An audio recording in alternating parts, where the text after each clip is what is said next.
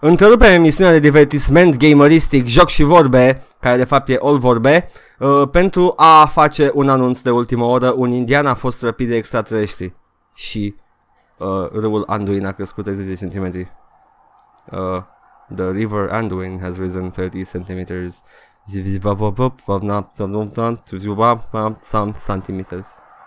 Cinciong, cinciong.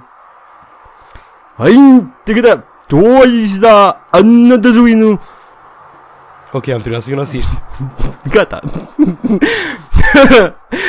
Yo, man. Superb. Bună ziua și bine am găsit la All Vorbe. Astăzi am înviat din morți precum Caleb. Nu Isus. Caleb din Blood, nu știi? Ah, da, ok.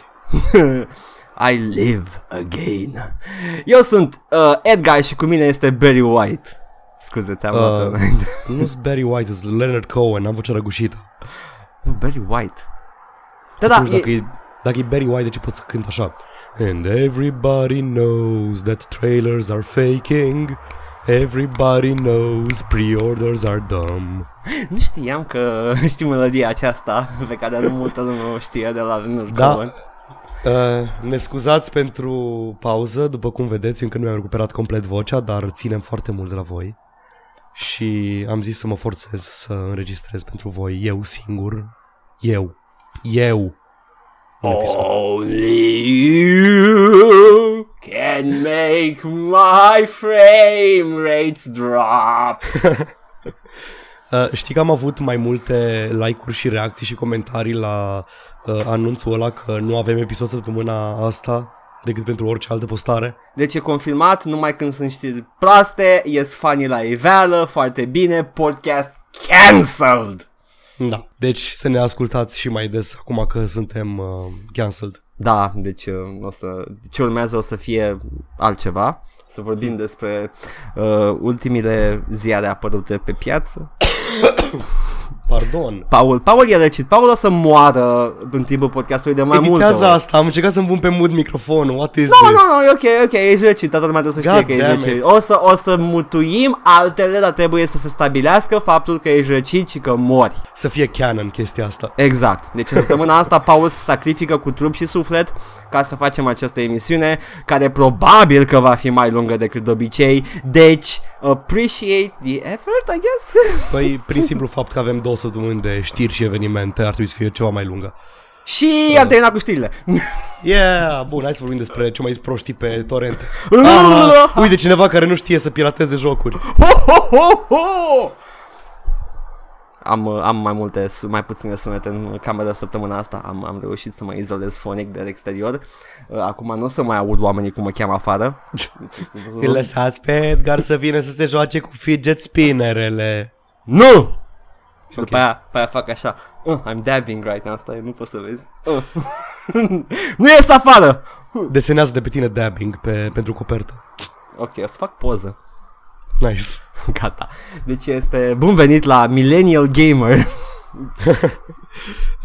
Dabbing, fidget spinners, Snapchat? Da, Snapchat. Ce mai fac milenialii? Nu, WhatsApp. Avocado toast. Avocado ce? A fost o dragă controversă cu un milionar care a zis că milenialii nu-și permit apartamente pentru că își dau toți banii pe avocado toast. Nu-i din cauza pieței imobiliare. Okay. Nu-i din cauza faptului că costă de 10 ori mai mult sau de 20 de ori mai mult un apartament ca acum 10 ani, nu? Știi, vina milenialilor este că nu mai știu să moară în Normandia. Vina milenialilor e că baby boomerii nu mor mai târziu și nu eliberează locuri în funcții de conducere și poziții plătite bine. FMM, viață extinsă. Cum cine credea că pentru că o ducem mai bine, o ducem mai rău? Gică Hagi. Mi-a fost dor să facem podcastul nostru de sociologie. Da, este. Bună ziua, bun venit. De câte ori mai zic asta, bun venit la sociologie și vorbe. Asta e podcastul care începe de multe ori și se termină niciodată. Gata, aici o să stăm până miercuri. Și nu se termină deloc repede. Yes. Noi rezistăm o oră. Dacă nu mai mult. Da, depinde cum avem chef. Oh, boy. Eu o să râd mai puțin. Sunt prea amuzat de glumele mele, am observat. Hai să începem. Aveam un discurs. Eu n-am să zic nimic. De ce? Ai mă, haina. Așa. Am început. Să începem emisiunea frumos. O să trecem în 2 săptămâni de știri. Dar mai întâi, Paul, ce ai făcut săptămâna asta în afară de a muri? Săptămânile astea, da, scuze. Am terminat Assassin's Creed Unity. Bravo. Și când spun am terminat, vreau să zic că am terminat main story-ul și m-am uitat la faptul că eram la 60% completion și m-am uitat la toată harta plină de căcaturi collectible și lăzi și din astea și m-am gândit, hai să fac măcar riddles ca să iau armura, că în fiecare joc să se înscrie este o armură care arată foarte fain, pe care o înlocui destul de greu. Așa. Și după aceea am zis, nu, am o idee și mai bună, o să joc un joc fain. Ah! Și m-am apucat de Arkham Knight. Foarte bine, what a novel idea. Și Arkham Knight, pentru cei 10 euro pe care le-am dat pe el cu toate DLC-urile, e un joc foarte bun. Are niște frame rate drops, mai ales când te dai cu mașina și le place mașina aia foarte mult. Am observat, am văzut și eu, deci, niște argumente pro și contra. Au făcut mașina aia și au zis, ok, asta e cea mai bună chestie ever, o să joci cu mașina tot jocul. Te forțează să faci chestii în continuu. E ok. Te strecori cu mașina și o mori de sus cu ea? Pretty much. Nu, dar poți să faci o grămadă de chestii. Suferă de o chestie pe care au observat-o francizele open world, overdesign. Pe măsură ce avansezi în franciză, sunt tot mai multe straturi de customizare, chestii în care poți investi, meniuri tot mai complicate, prea multe gadgeturi și așa mai departe. E așa un fel de decision fatigue, de câte ori trebuie să faci ceva.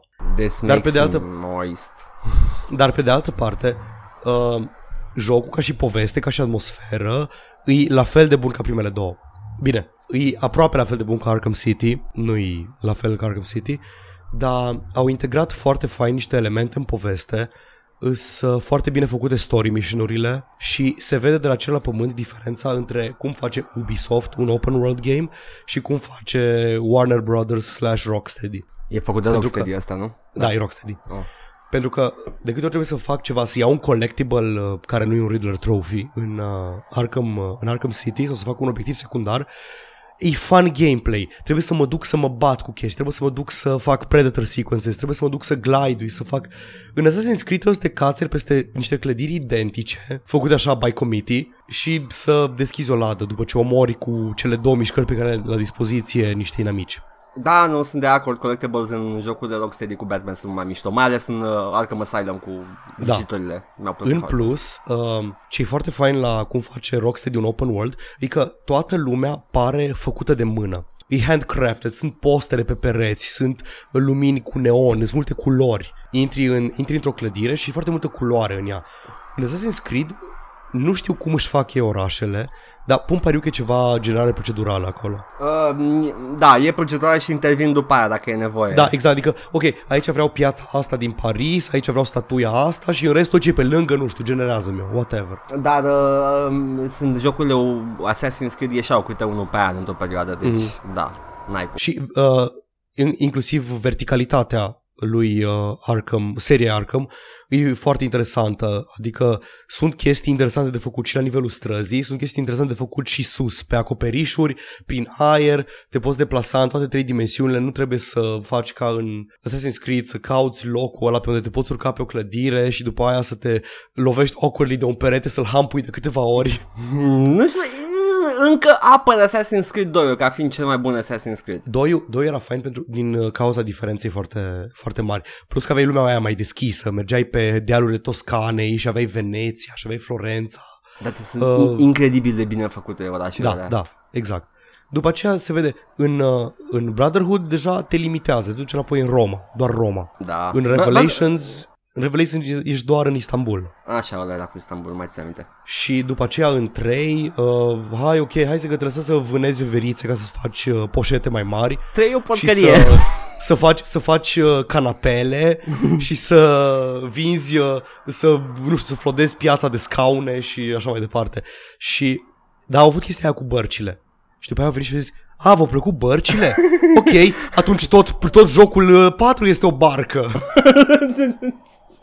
Deci nu știu, am jucat Assassin's Creed 3-ul în perioada în care apăruse și mi se deschideau gameplay opportunities, da, cum ai spus, crafting. Și începeam să devin, I was excited, oh, wow, pot ce fac cu astea? Nimic, ok, oh. Și așa a fost tot jocul.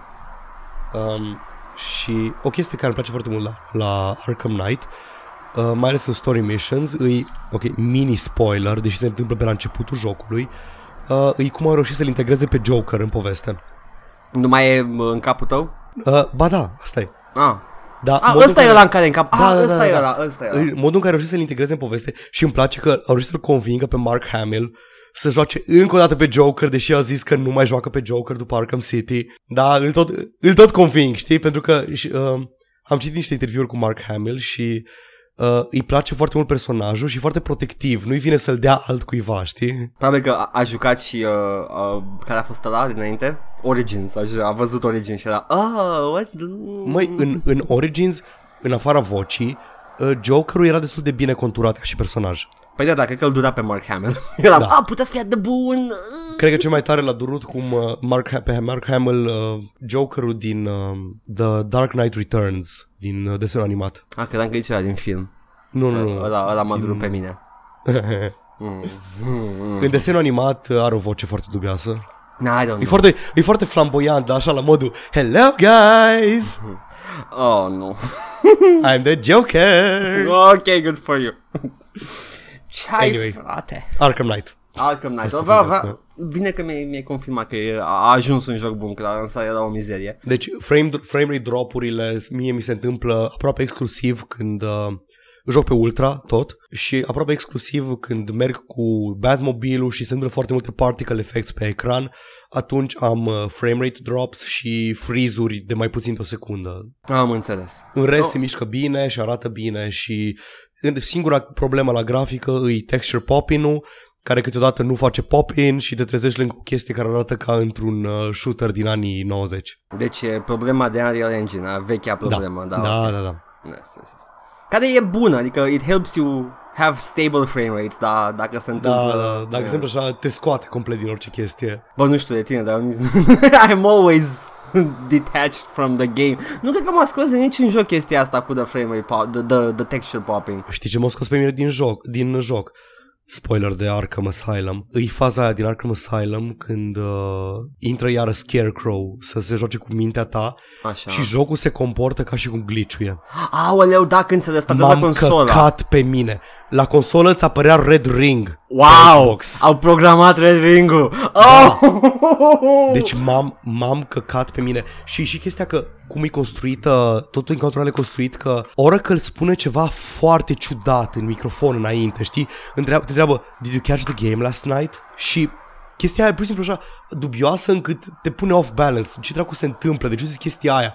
Și când ești în momentul ăla în care nu știi ce se întâmplă și de ce zici chestia aia așa de ciudată, atunci începe să stutteruie audio-ul, să glitch-uie ecranul și în momentul ăla m-a căcat pe mine pentru că eram, cred că, proaspăt după un hard drive failure. Wow, dar cred că trebuie să fie unul dintre cele mai bune momente din gaming. E excelent. Îmi cer scuze că am dat un spoiler din un joc vechi de 8 ani. Hai că am dat spoiler din jocul mai nedată. Ok. By the way, guys, în Skyrim te duci în Valhalla la final. Oh, man, n-am jucat Skyrim. Oh, no. Man. Și ține 3 ore dacă faci main quest-ul. Bethesda. Nu știu, așa. Asta am făcut eu și am nevoie de o pauză la voce, deci... trebuie să vorbesc eu acum mult. Spune-mi și știu ce te-ai jucat, dar vreau să aflu mai multe. Ce m-am jucat? Păi spune-ne. Spune-mi ce știi tu. The Bureau. Așa, da. Oh my god, credeam că știi că am jucat porn games. Bine că n-am spus-o. Ok, da, pe lângă. Pro tip, când vă jucați porn games, să ieșiți din friend list de pe Steam ca să nu vadă toată lista voastră. Ok, nu că n-am jucat pe Steam, dar ok. Așa. Did I though? Did I? M-am jucat, aveam chef de un XCOM. Și am zis că am terminat XCOM. Aveai chef de un XCOM și cel mai apropiat XCOM a fost The Bureau. Da, aveam, știu că îl aveam pe Steam. Și am zis că l-am terminat odată, știu cum e și mi-a plăcut foarte mult. Hai să văd dacă it stands the test of time. Și mi-am reinstalat XCOM The Bureau, care este the third person cover-based shooter XCOM cu elemente de RPG și squad-based mechanics. Așa că am intrat în joc, voiam inițial să fac niște stream cu el, să fac niște videouri cu el, așa că mi-am dermit echipa Paul Policarp și Capitanul Gaming. Și doamnele și domnilor, vreau să vă anunț că Paul Policarp este un AI infect și nu m-a salvat și am pierdut un match, a trebuit să reîncarc din cauza lui, așa că e ok. Paul. I'm sorry Dave, I cannot do that. I know you cannot do that. Sau care dracu era citatul exact. Ăla e. Da, nu știu citatul exact. Da, sorry, Dave, cannot. Îmi pare rău, Paul, că n-ai putut să sari peste un obstacol pe care eu l-am sărit cu succes. Am fost bolnav. Erai bolnav să te uiți la inamici și măcar întregeai în ei. Așa. Și m-am jucat.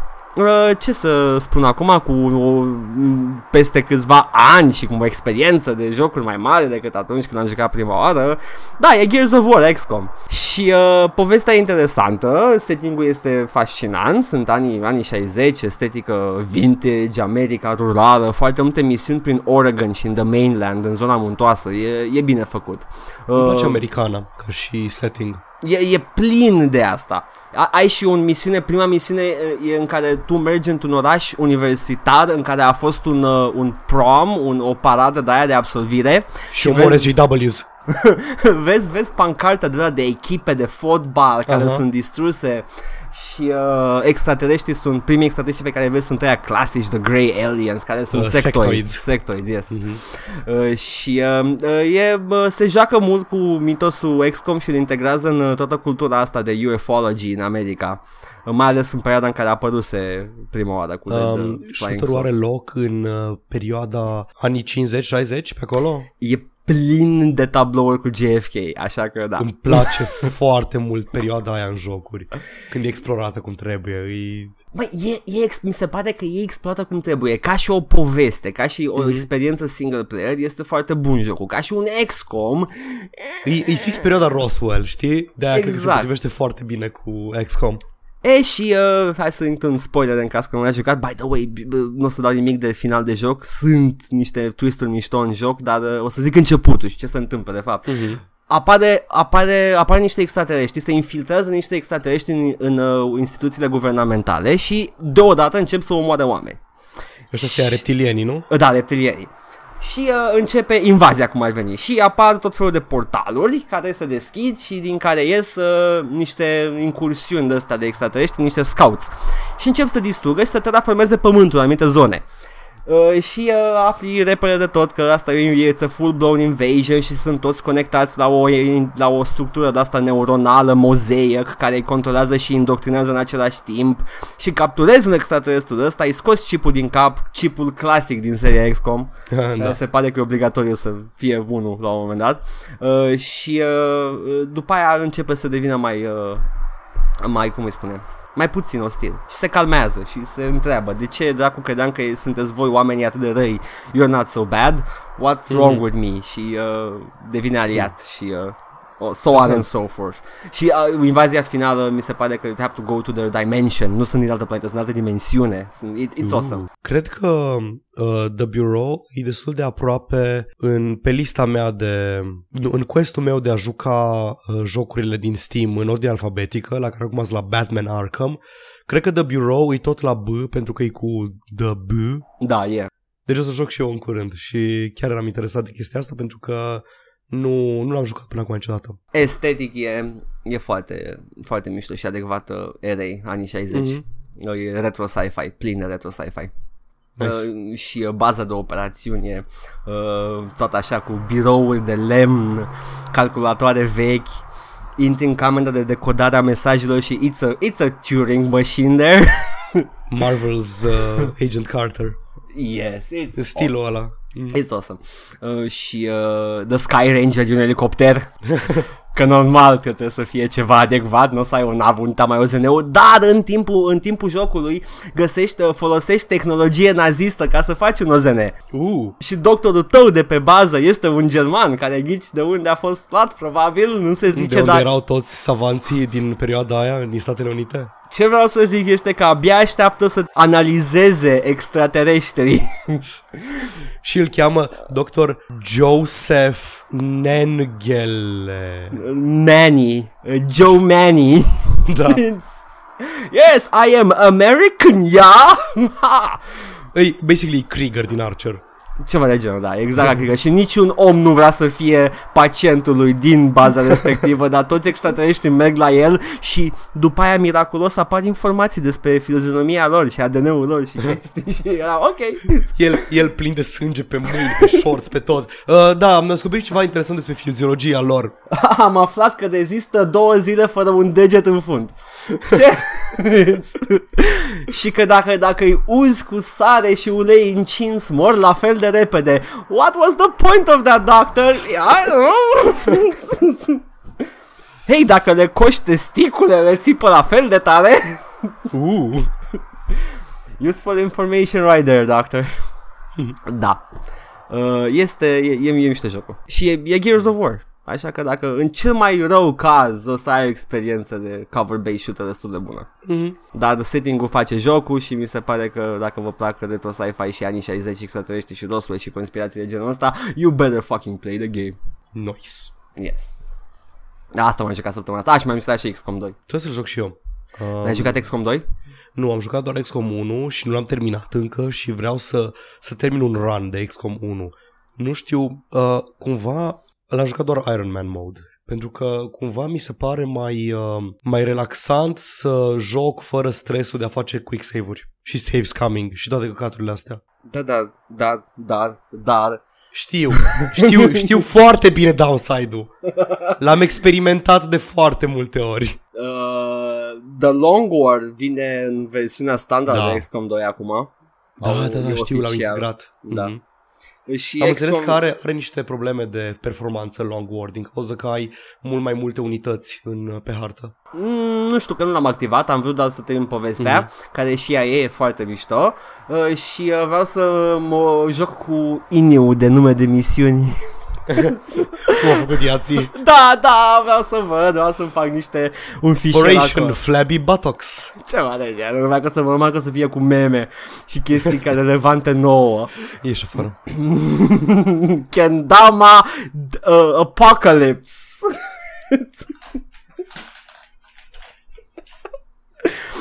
Spinner Frenzy. Fidget Spinner Bonanza. Dab my soul.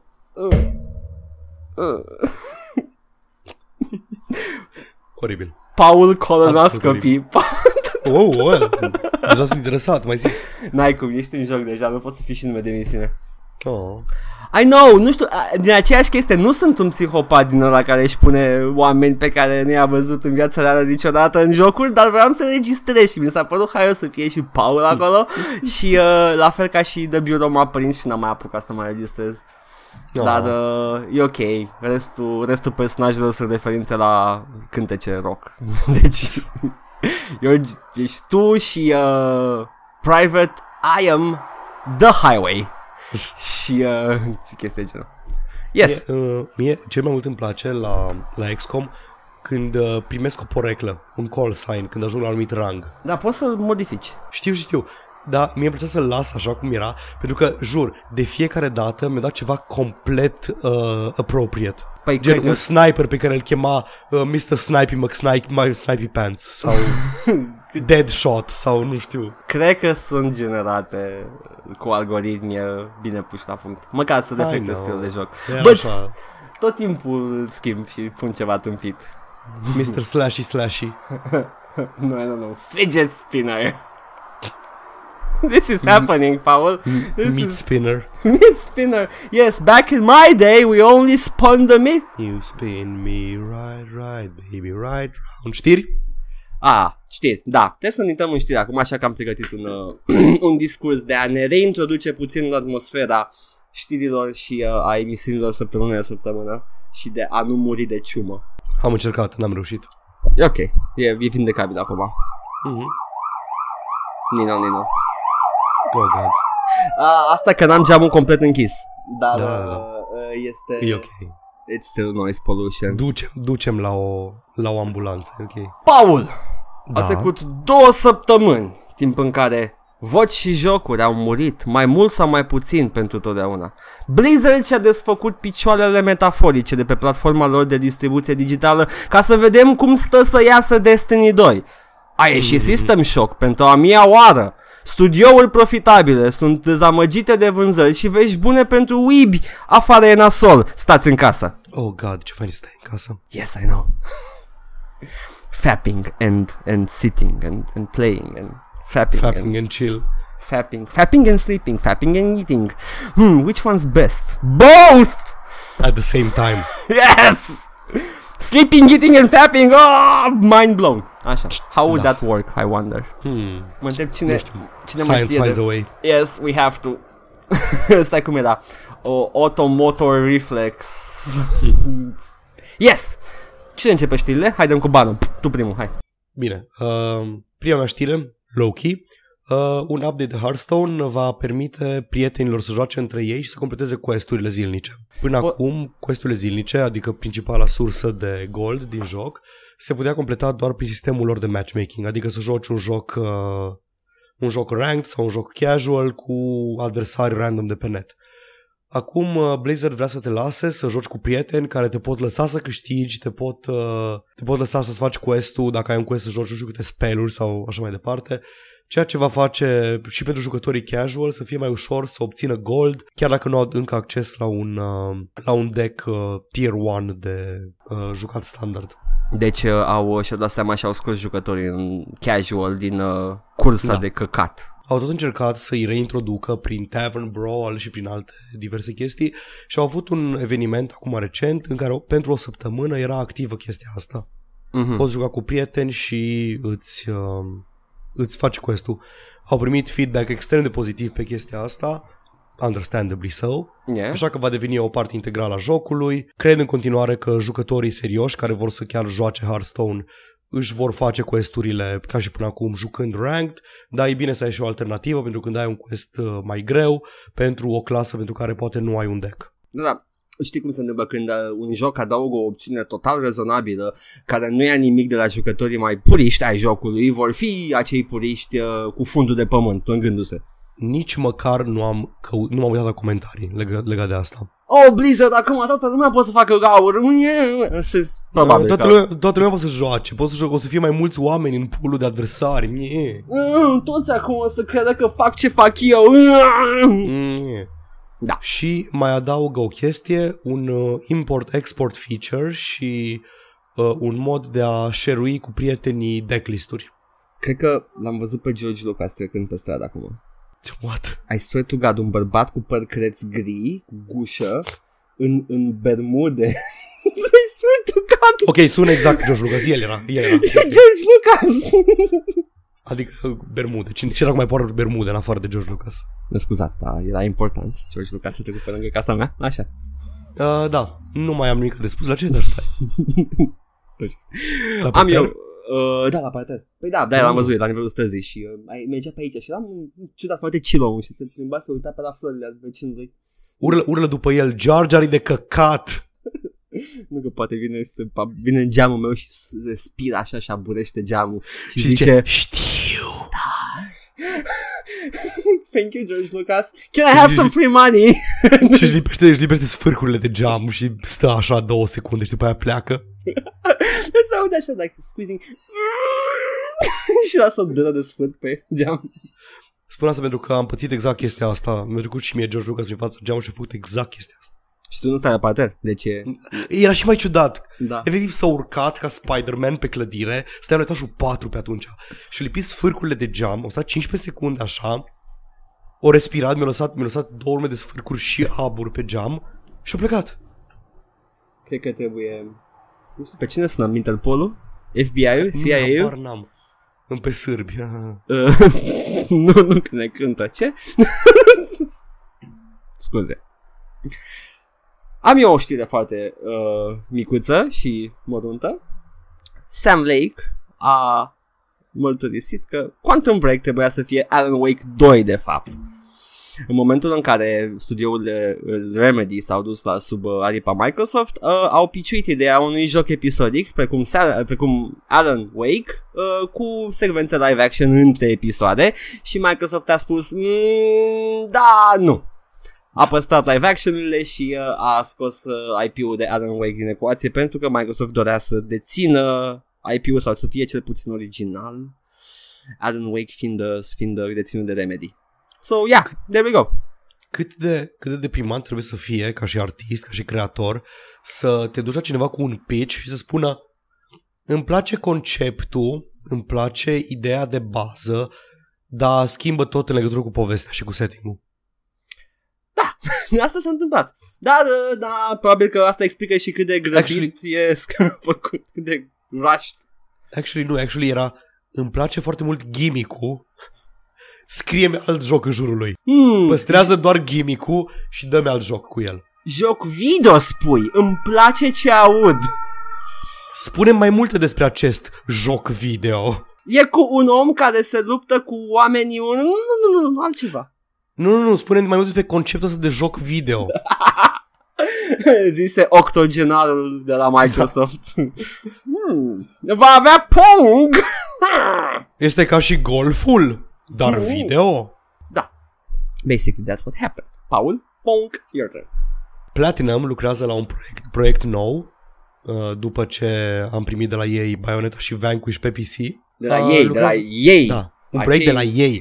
EA care îs ei și își fac jocul lor, nu fac pentru un publisher, nu fac pentru pentru o consolă, fac un joc, un new IP strict făcut cap-coadă de către ei și abia aștept să văd ce fac când nu-s constrânși de platforme, de publisheri și de chestii de genul ăsta. Oh, Paul, bine, ești atât poate de naiv. Să aibă finanțare în continuare de la publisheri, dar vreau să văd ce fac când au cea mai multă libertate creativă. Dar au făcut deja în libertatea maximă creativă și a ieșit Bayonetta, așa că, Paul, naivule, ce ești? Abia aștept să jucăm Bayonetul. Cu un bărbat care își folosește părul. Și nu ăla de pe cap. Exact. De pe piept, evident. Exact. Deci, Paul, da, să se întâmplă când Platinum Games au libertate creativă. You fool! Tot legat de asta, hai să facem un bundle. La oaltă. Microsoft a reînnoit trademark-ul pentru Scalebound, jocul ăla care a fost anulat, în care trebuia să te bați cu dinozauri sau dragoni, cu un băiat care venește căști biți pe cap sau ceva de genul ăsta. Confund cu celălalt joc care te bați cu dinozauri care au ei căști pe cap sau nu. Turok? Nu, aproape. Am uitat, cum îi zice, exclusivul de PlayStation. Nu știu.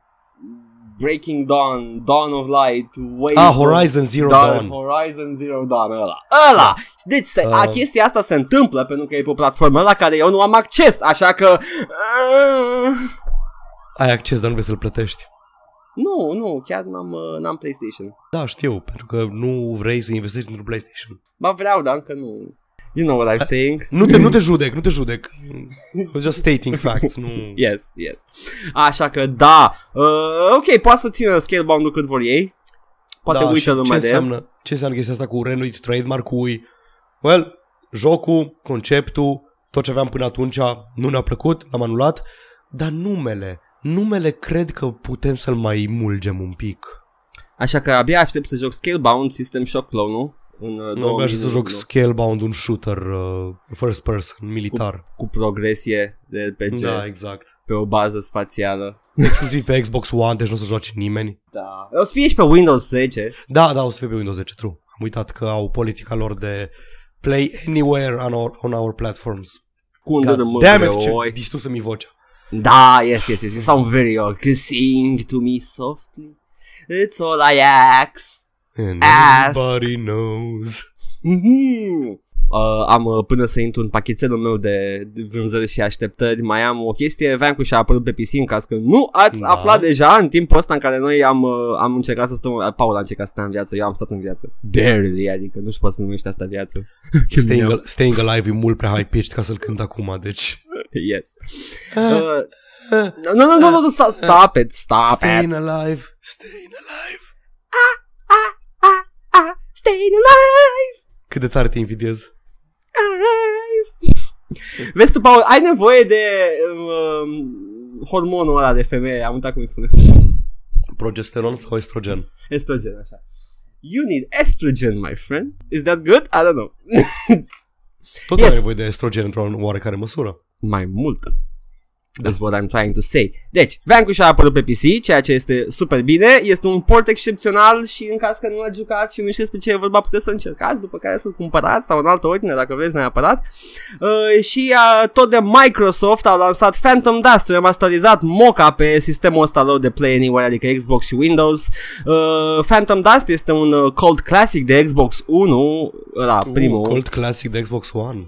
Da, adică l-au jucat 3 oameni. Primul Xbox sau Xbox One? Primul Xbox. Ok. Nu știu cum poți să zic de Xbox. Xbox, da. Xbox, the original Xbox. Cutia neagră cu X verde pe ea. Da, fuck it, muie Microsoft. Trebuia să dați un nume mai decent la console. E Xbox One. Da, asta am eu de chestii mărunte și inutile.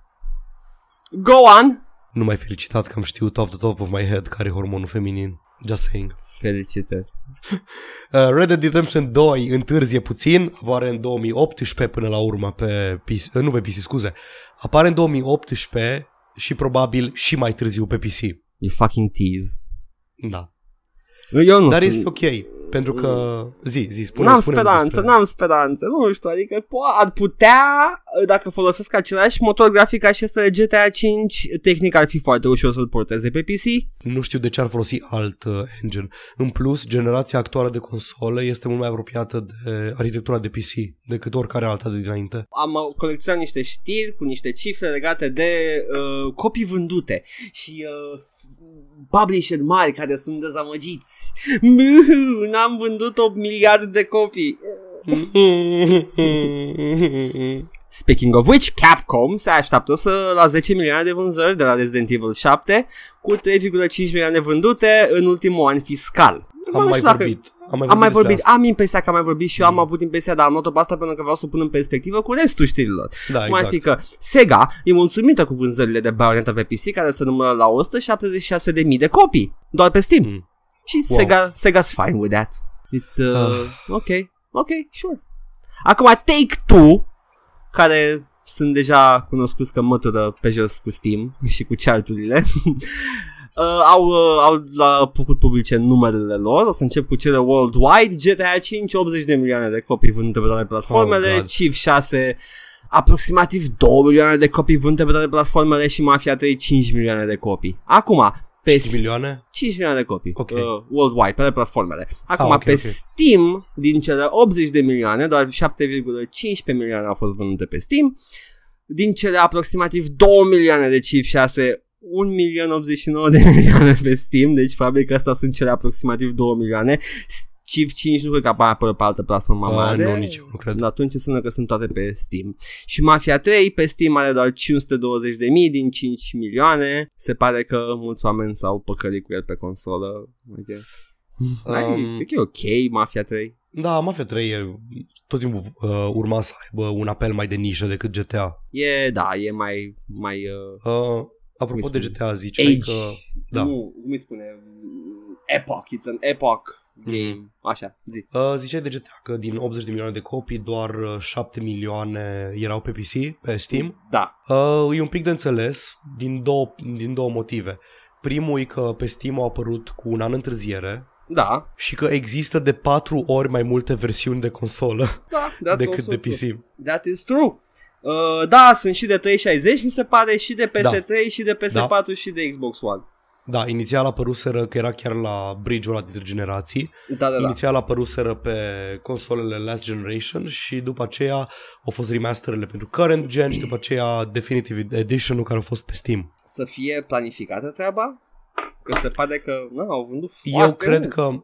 Eu cred că nu a fost neapărat planificat că hai că vin release mai multe copii, cât că probabil că voiau să îl lanseze și nu mai voiau să aștepte generația nouă să apară de console. Deci au gestionat foarte bine perioada de tranziție. Și au mult, complet, 80 de milioane de copii. Ești nebun? Da. Cred că atunci când am citit topurile all-time de vânzări, GTA 5 era primul joc care nu era Cold Classic.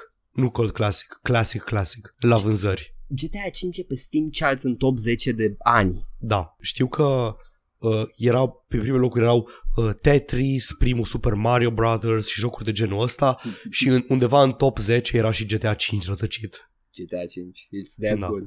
Da, nu, Rockstar au avut au tot timpul release-ul de calitate. Stau pe ele, dezvoltă cum trebuie. Yes, foarte bine. Au criticat aia, one game at a time. Pe care o mai are și Blizzard, pe care o mai avea cândva Valve. Da, Blizzard dezvoltă un singur joc, dar după aceea stă foarte mult pe mentenanță, pentru că jocurile lor au nevoie de mentenanță continuă. Au nevoie de mentenanță continuă și sper să te întorci cu vocea foarte curând. Jocurile Blizzard sunt ținute în viață incredibil de mult, ani de zile după lansare, de exemplu fiind și StarCraft și Diablo 2, care încă sunt updatate. Deci, da, Blizzard au grijă de proprietățile lor intelectuale. Welcome back. Am dispărut? Ai dispărut un pic, dar am vorbit eu despre mentenanța pe care o fac Blizzard cu jocurile lor clasice. Am dispărut în timp ce vorbeam? Da. Ok, eu te-am auzit neîntrerupt. Ok, super. Okay. Then it should go out without a hitch. Ce bine că avem discuția asta în timpul de recording. Yes, așa. Sau poate tușesc acum și o editezi. Hapciu. Ok. Da, Blizzard se ocupă foarte mult de jocurile vechi. Am și spus și it's they're good. Păi acum, tot apropo de Half-Life 3. Sigur. Dropping it there. Just saying, dacă cineva de la Valve ascultă podcastul ăsta, e ok să faceți și chestii cu 3 în coadă. Da. Apropo de chestia cu layoffs și cu toate rahaturile astea, Square Enix vrea să vândă IO Interactive, studioul care a făcut Hitman, ultimul. Care e un veteran. IO are ancient. Au avut layoffs, vor să-i vândă, dar interesant este că e un zvon că IO Interactive își ține drepturile de a face Hitman. Deci sper că o să fie cumpărați de cineva cu mai multă viziune decât Square Enix, care acum, după ce a fost o dezamăgire totală, Mankind Divided, au făcut, cum zicea, discontinuat. Au oprit, au pus pauză pe... Au oprit, au anulat, au pus pauză și la Deus Ex, pardon. Deus Ex fiind cine? Adică. Cine a dezvoltat Deus Ex? Nu știu exact. Eidos, așa, eu zic Eidos. Pentru că-s idioți. Nu știu, dar cred că Eidos trebuie să ok, go on, ce s-a întâmplat cu IO? Până când fac chestia asta, deci au avut layoffs și Eidos. Da, așa. Au avut layoffs, Square Enix vrea să-i vândă, Square Enix nu mai vrea să facă nici Deus Ex pentru moment, BioWare sau EA au zis că fac o pauză și cu Mass Effect după ce au avut un eșec cu Andromeda, de parcă îi vine lui Andromeda că franciza Mass Effect, mă rog. Nu, dar au băgat bani și nu au primit bani înapoi, deci... Mă deranjează când francize bune suferă din cauza că îți înguști la minte ori distribuitorii, ori pentru că efectiv resursele sunt gestionate prost. Da, adică, asta se întâmplă. Da, uite, eu fac un joc și îl fac prost și cumva e vina jocului. Păi nu e vina jocului, dar money were spent, money. Și nu au vânzări? Nu, dar Andromeda s-a oprit, nu mai vinde nimic. Ok, foarte bine. Andromeda nu mai vinde, tot valul ăla de lansări pe care l-a avut, a avut portița aia, oamenii l-au cumpărat din inerție și inerția aia se pare zvonul că Andromeda e o mizerie, a ajuns imediat ce a oprit inerția. Ok, mă bucur. Mă bucur pentru că poate reuși să scăpăm de pre-orders. Poate la un moment dat. No, not really, you know that. În timpul vieții mele.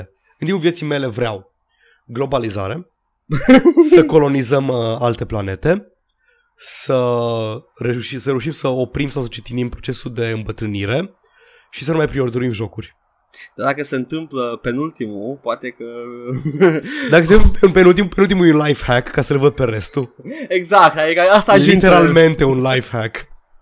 O să-ți iei life potion din Sims și o să faci... Ai, sunt iar tânăr, haideți băieți, fidget spinere, ce facem astăzi? Pleacă de aici, bunicule, noi avem fidget... fidget anal... cyber... AR spinners. Anal beads. Da, dar probabil. Ce se mai joacă copiii în ziua de astăzi? Dar da, jocul a fost zis în apăstă zi. Apropo de BioWare, că vorbeam de BioWare, parcă aveai și tu ceva legat de BioWare. Poate vrei să vorbim acum? De BioWare. Da, bă, aveam un throwaway information despre care nu știm mare lucru. Da, BioWare lucrează la un nou Dragon Age. Credeam că știi mai multe. Nu, pe Frostbite 3 va rula. Ok, care îi același engine ca și la Battlefront, cred. Battlefield 1. Sau Battlefield 1, așa. Cred? Nu, Battlefront 2, vreau să zic. Așa, da. E acela. No engine, Crytek, și Crytek, da, așa. Frostbite nu, Dice. Frostbite 2 era ăla de la Inquisition și Andromeda, nu? Da. Ok. Cred că Andromeda, dacă nu... Andromeda e pe același engine ca și Inquisition. Atunci da, e 2-ul sigur. Good for them.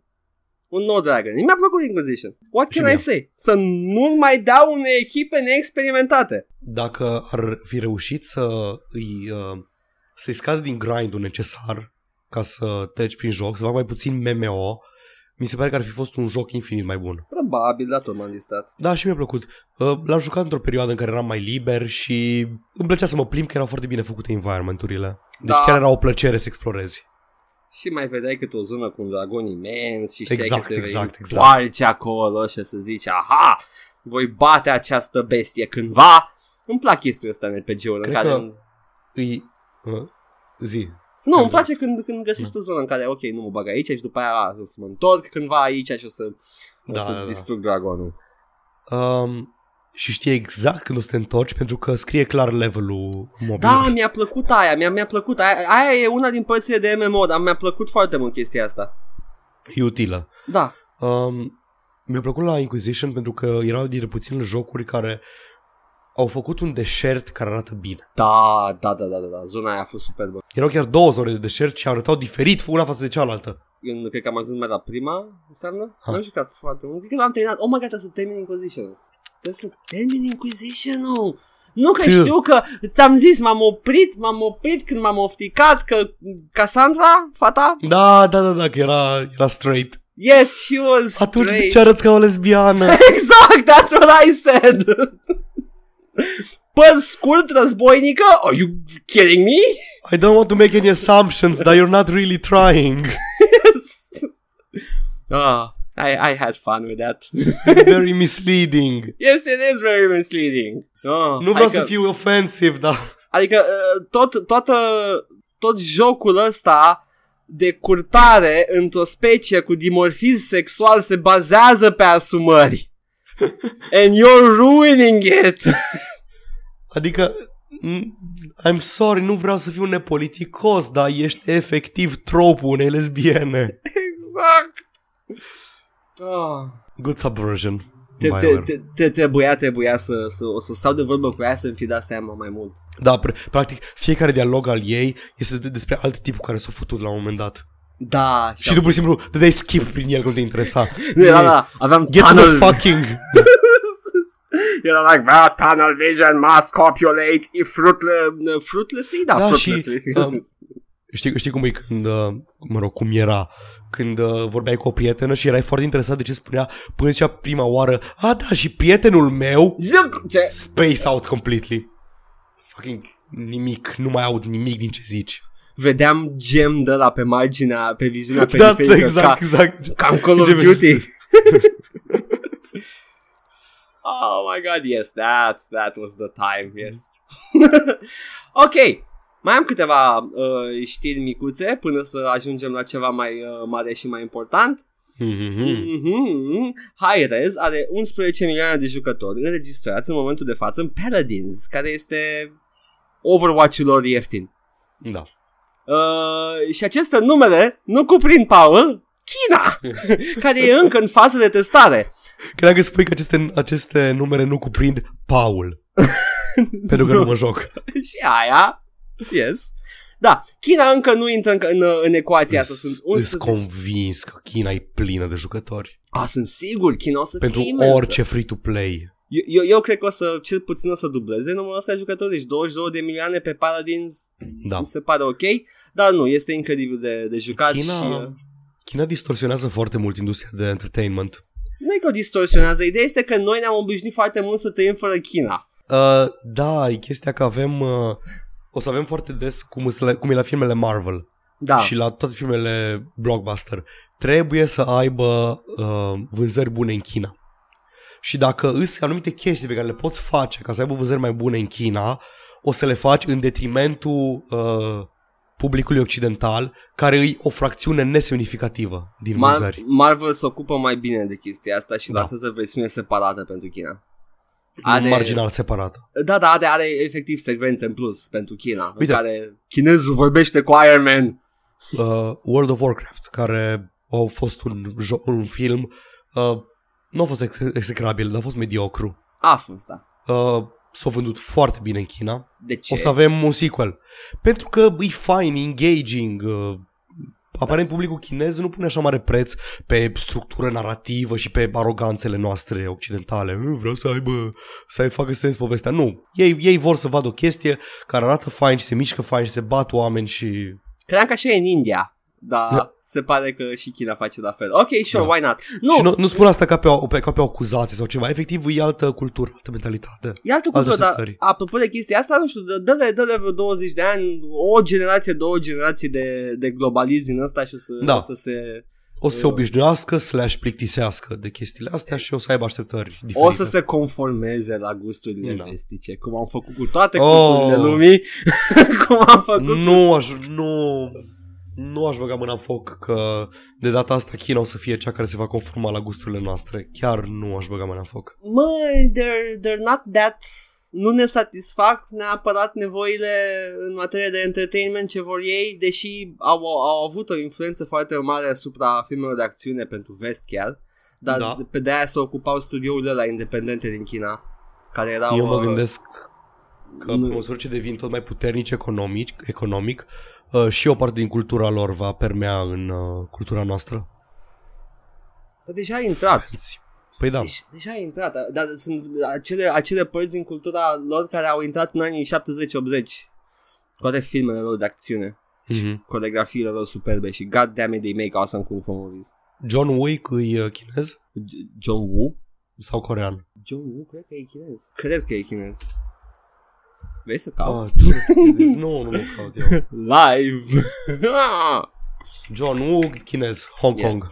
Ia, și a influențat foarte mult cinematografia vestică. Da, hard-boiled, da, trebuia să-mi dau seama. Da. Yes. A influențat The Matrix. A influențat cam tot ce este film de acțiune cu bătăi. Yeah. El și The Shaw Brothers Studio, dacă zic bine. Studioul ăla de filme cu alte marțiale chinezesc. Nu știu, adică nu știu ce au scos. Cred că au scos toate alea cu Shaolin. Tot ce iubește Wu-Tang Clan e de la ei. Ah, ok.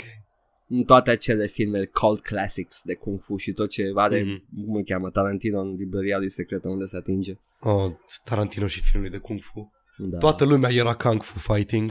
Yes, remember that? Aia a fost iar China intrând în vest. Așa că dacă o să pătrundă în vest, cultural o să ne placă, zic eu. O să vedem. Yes. Anyway, mai avem câteva mincuțe până ajungem la chestia mare? Chestia mare, chestia cealaltă importantă, că am discutat două chestii importante. But yes. Avem vreo două importantuțe.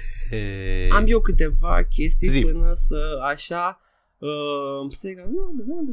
Beyond Good and Evil nu va apărea anul acesta la E3. Oh god. Dar Michel Ancel, sau cum se pronunță numele?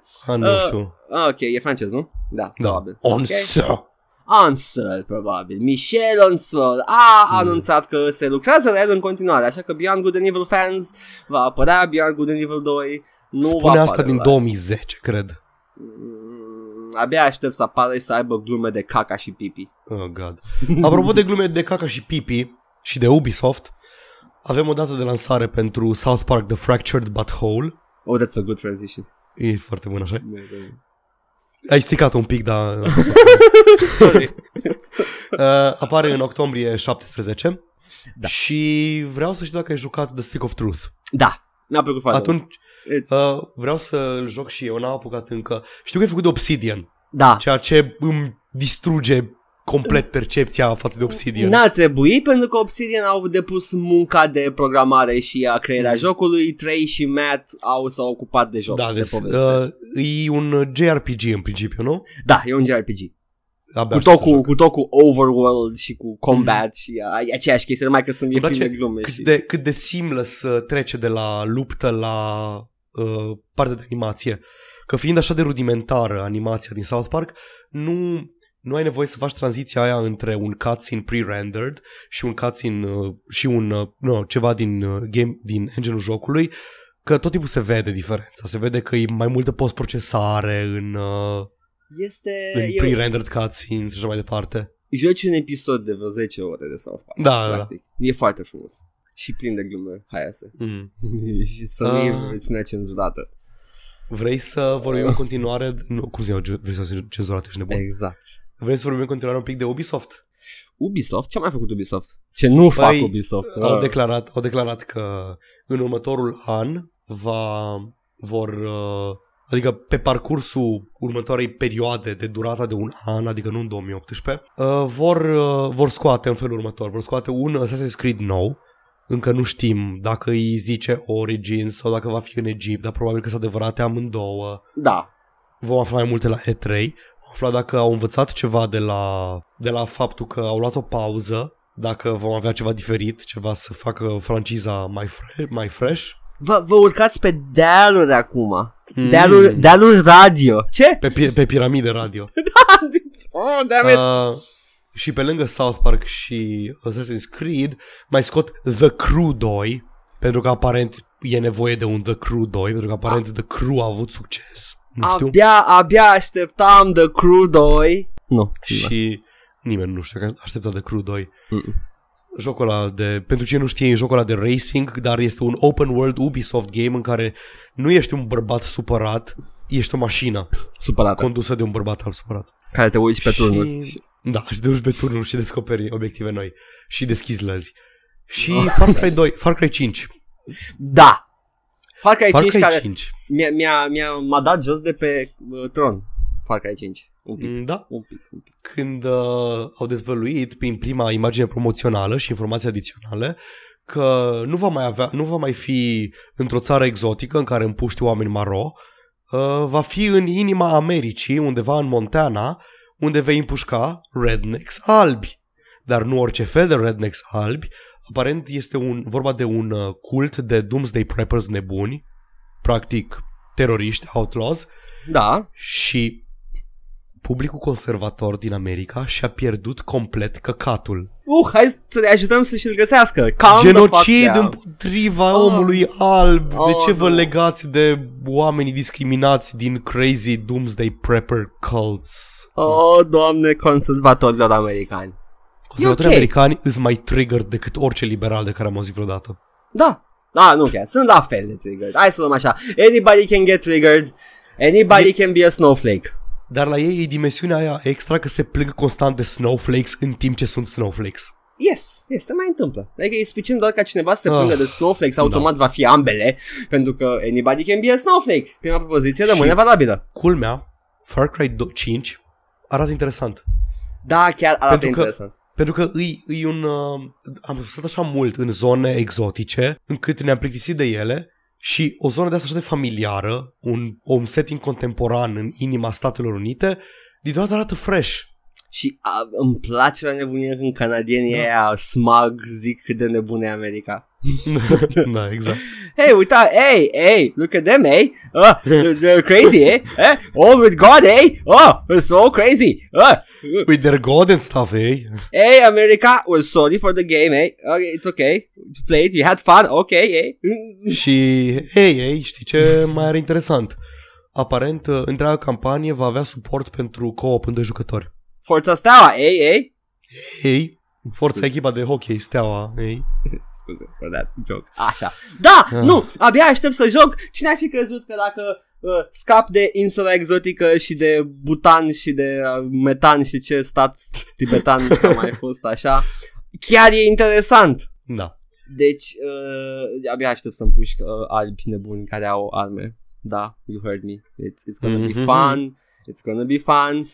Mă identific cu această frică de nebuni care își strângă muniție și arme și vor să omoare oamenii în numele lui Dumnezeu. Știi că am auzit de câteva ori, fac o mică tangență, am auzit foarte multe oameni care zic că ar fi cazul și la noi în România să avem gun laws mai permisive, să poți să ai armă de foc, deși în afară de Statele Unite sunt extrem puține state civilizate care au arme la liber. Da, dar mă întreb de ce. Cehia? Păi discursul ăla că dacă ai arme te poți apăra de răufăcători. Da, îți convins, dacă toți cocalarii au dreptul să poarte pistol la ei o să fie mult mai ok. Dar nu avem contextul istoric pentru acel gun law, America l-are. America are o anumită educație. Pe cât îți e de nebun overall ca și națiune. Apropo, Paul, come back, bring me back the sound, please. America are contextul istoric în care ei sunt oricând pregătiți să atace guvernul în caz că guvernul devine tiran. Da, ori să se bată cu guvernul care are drone și tancuri și... Exact. Da, ori să-i dea cu pistolul jos pe toți. Also, știi că atunci când mă pierzi tu pe mine, eu încă înregistrez pentru că înregistrăm local. Păi nu, e bine, știu că încerc, dar măcar să te și aud, să poți să răspund. Da, o să avem momente din alea în care tu zici, Paul, nu te mai aud, dar pe stream audio se aude complet, ok, totul. Știu că te auzi, dar vreau și eu să te aud, de-aia spun. I know, n-am zis nimic important, am continuat ideea. Good, da, am încercat eu să... deci de-aia eu să nu mai vorbesc, am înțeles. Dar nu știu cât oprești. Vreau să continui doar puțin tot discursul ăsta stângist liberal anti-arme cu un joc stângist liberal că o să avem un joc Life is Strange nou. Care e ok, mi-a plăcut Life is Strange ca jucat, și concept. Nu am terminat, dar m-am uitat la prietena mea când se juca și arată interesant, arată destul de fain, adică îmi place că cineva ia modelul Telltale și face chestii mai interesante cu el, pentru că Telltale îi... Fă ceva Telltale, ai nevoie de ceva nou. Elene să schimbe motorul grafic. Da, o să joc la sfârșitul lunii, o să joc Walking Dead sezonul 3. Sunt curios cât de mult o să-mi placă. Nu știu, dacă stai pe fotoliu cu gamepad-ul în mână, sunt sigur că te prinde, e o experiență narrativă foarte bună. Asta o să fac. Deci o să fie mai mare lenea să schimbi jocul decât să continui experiența narrativă bună. Da. Și asta mă oprește pe mine să joc jocurile episodice. Adică aștept să iasă complet. Și eu la fel prefer, adică am și vorbit când trebuie să fac review la Walking Dead, am vorbit cu editorul și am zis vreau să-l fac când e complet out. Am făcut review-uri episodice și sunt foarte diluate.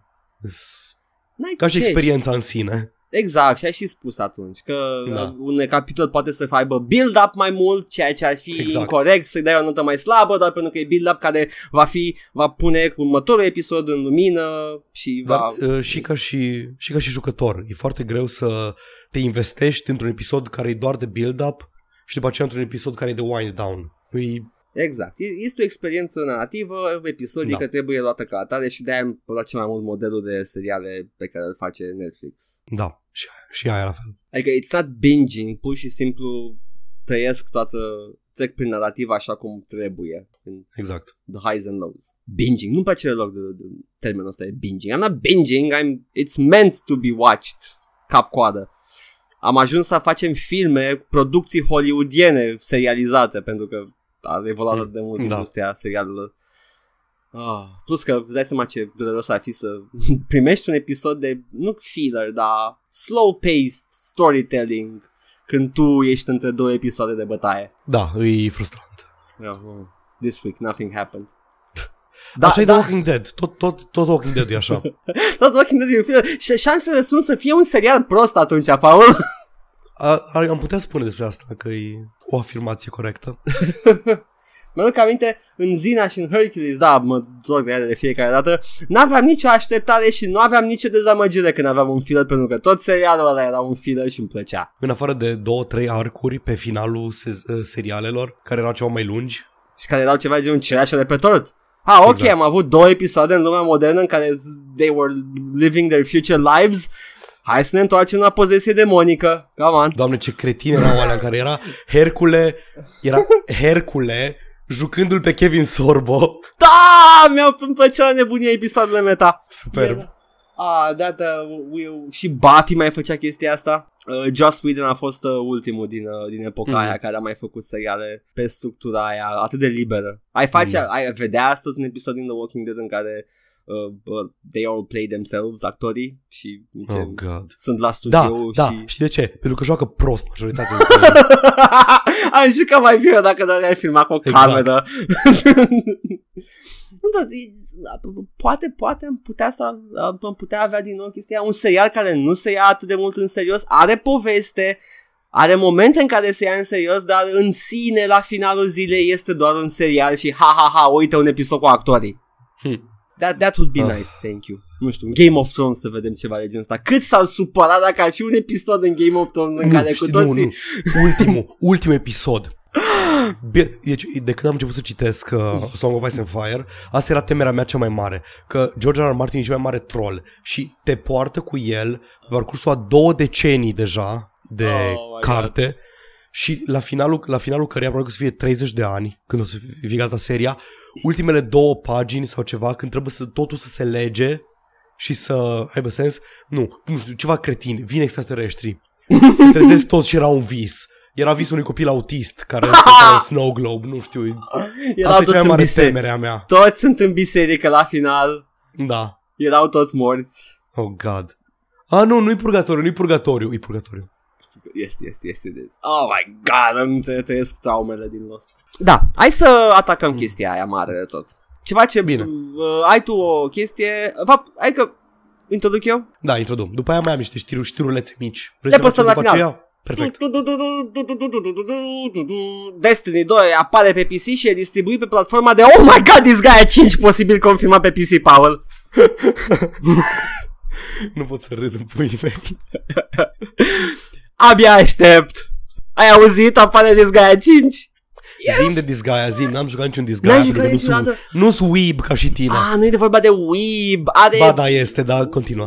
Ok. Deci Disgaea, cândva, în epoca PlayStation 2, NIS, care sunt un, cred că developer și distribuitor ceva, nu, Atlus sunt distribuitorii, NIS sunt, I don't know, e posibil amândoi să fie distribuitori pe regiuni diferite. Oricum, un studio japonez, cunoscut pentru RPG-uri japoneze de calitate, dar foarte grindy, scoate Disgaea pe PlayStation 2, care este același grindfest ca până atunci, dar rafinat.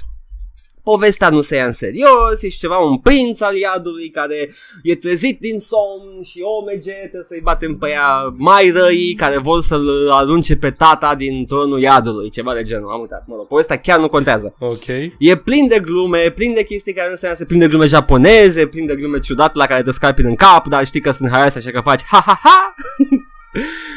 Jocul este grindy. Ceva de genul. S-au râs cădut prietenii tăi care știu despre ce e vorba. Am înțeles. Ideea e că e incredibil de grindy jocul. Totul poate fi level-up-uit. Armele level-up-uite, personajele level-up-uite, gear-ul individual level-up-uit. Și level-up-uiești intrând în lumea itemului respectiv și bătându-te într-un turn-based tactic foarte bine făcut. E Japanese RPG în sensul că e RPG făcut în Japonia, dar combatul e diferit de Final Fantasy. Este este o hartă, un square-based map în care te bați tactic, ai niște zone de atac, highlight-uite, e foarte interesantă mecanica de comboing your attacks. Ideea este că tu îți declari atacatorii și după aia dai end turn și după aia se execută toate atacurile simultan. Atacurile se pot suprapune, creând atacuri mai puternice, you get the idea. E foarte mișto jocul. Și a ajuns la al 5-lea, care a apărut sau va apărea pe Nintendo Switch, nu știu exact că n-am urmărit, am aflat doar că e posibil să fie confirmat pe PC pentru că a fost retweet pentru PC. De RSB? Până RSB. Nu. SRB? SRB? PDSR? Băieții care se ocupă de ratingul de PC. Da. Dar da. Pe PC. Seria asta mai a apărut pe PC până acum. Da, 1 și 2, recent. Ce mă enervează căcaturile astea în care nu poți să joci o serie completă pe PC și mai, sau mai rău, poți să joci 1 și 2 și 3 și 4 nu poți și poți să joci 5-ul. Ah, Paul, dar poți să joci 3 și 4 pe PC. Știu că poți. Mă refer la cum îți vândute și cum îți prezentate. Nu toată lumea știe să emuleze. Da, da, ideea e că nu pierzi nimic. Nu e nicio poveste overarching. Știu. Jocul, fiecare joc individual te poate ține sute de ore. Mai ales dacă ești un completionist, autist? Ah, nu, autist.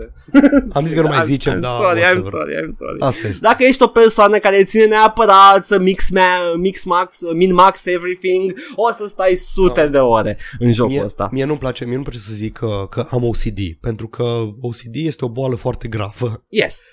Nu-i de zis, am OCD. Bine, am putea spune că și autism, exact. Dar autismul e puțin debilitant decât OCD-ul. Nu știu. I don't know to say about. Autismul e destul de debilitant. Nu e debilitant în măsura în care ai compulsii să faci anumite chestii de 5 ore sau de 10 ori. Mă rog. Da, în autism nu poți interacționa cu mediul. Oh, God, that sounds amazing. Da, dar nu, efectiv nu poți. Înțelegerea mai limitată de autism nu recunoști celelalte persoane ca fiind entități diferite. That sounds amazing, să-mi doar să interacționez cu oameni. Și acum, Paul, deci sunt autist, de fapt. Mă duc să fac 20 de vaccinuri. Așa, yes. Așa, trecând pe asta, deci nu-mi place să zic că am OCD, haha, când vreau să fac toate chestiile într-un joc, pentru că am OCD. Îmi place să spun că am tendințe compulsive. Da. Cred că e fair. E ok, it's good. Ce mult ne-am dus ca să zicem termenul pe care trebuie să-l folosești. Cum zici, un completionism, așa... Tendințe compulsive. Dacă ai tendințe compulsive, dar o să stai sute de ore în jocurile astea și sunt genul de chestii care sunt all-encompassing, fiind de pe console. Faci tot ce vrei în ele și te țin captivat mult timp. Și apare 5G pe PC. Despre ce vorbeam înainte de disgaea? Despre Destiny 2. Așa, Destiny 2. Da, ok. O secundă. Destiny 2 apare pe PC și avem informații despre el, pentru că de ce nu? Mersi că ți-ai curățat tu gâtul ca să nu fac eu live. Exact. Bun, Destiny 2, informații pe care le avem până acum. Va apărea pe PC, dar nu va apărea în aceeași lună sau în aceeași time frame cu versiunea de console. Ok. Dar ce de căcat. Nu mă interesează. O să apară cu câteva săptămâni decalat. Okay, vestea bună e că grupul meu de Destiny s-a convins să jucăm pe PC. Inițial nu eram convins pentru că au apărut informații că pe PC nu vor fi servere dedicate. Serverele dedicate, mai precis absența lor, a făcut PvP-ul din Destiny 1 să fie oribil. Efectiv, te putea bate cineva care avea net prost. Okay. Să te teleporta pe toată harta. Okay. Și noi credeam că Bungie au zis că bun, o să facem servere dedicate, o să fie totul ok, dar apare nu vor să facă pe PC servere dedicate. Moment în care era să trecem înapoi pe consolă, până când am aflat că nici pe consolă nu o să aibă servere dedicate. Ah, ok. În momentul ăsta îmi vine să mă duc la ei să le zic să-mi dea software-ul lor de server, că îl hostu eu la mine pe PC. Am înțeles că e atât de simplu să host un server dedicat. Am înțeles că au de fapt un hibrid de servere acum. Da, un hibrid în care unele chestii stau pe server, nu doar logica jocului, sunt chestii care stau pe server și sunt chestii care sunt peer-to-peer. Dar tot nu o să fie o experiență ca și un joc de genul Counter-Strike sau Overwatch, unde nici nu observi lag-ul pentru că toată lumea e sincuită. Da. O chestie, cea mai mare problemă e că ei tot încearcă să vândă sistemul lor nou de servere ca și ceva super revoluționar. Au zis la un moment dat că au investit foarte mult în servere ca să ne ofere experiența aia Blanao. Oh. Așa, their words, așa au zis. We want to give you the Blanao experience. Ah! Așa că au investit în servere cloud. Okay. Ei cred că dacă aruncă cuvântul cloud, toată lumea să zică înseamnă ceva foarte high-tech. Nu, serverele din cloud sunt mai puțin performante ca serverele dedicate pe care le ai tu, pentru că e PC-ul al cuiva. Ce spui, Paul? Stai, îți înveți să spui mie că Future Tech-ul ăsta pe care l-au aruncat ei acolo într-o conferință de presă pe care eu nu-l înțeleg, nu-i bun?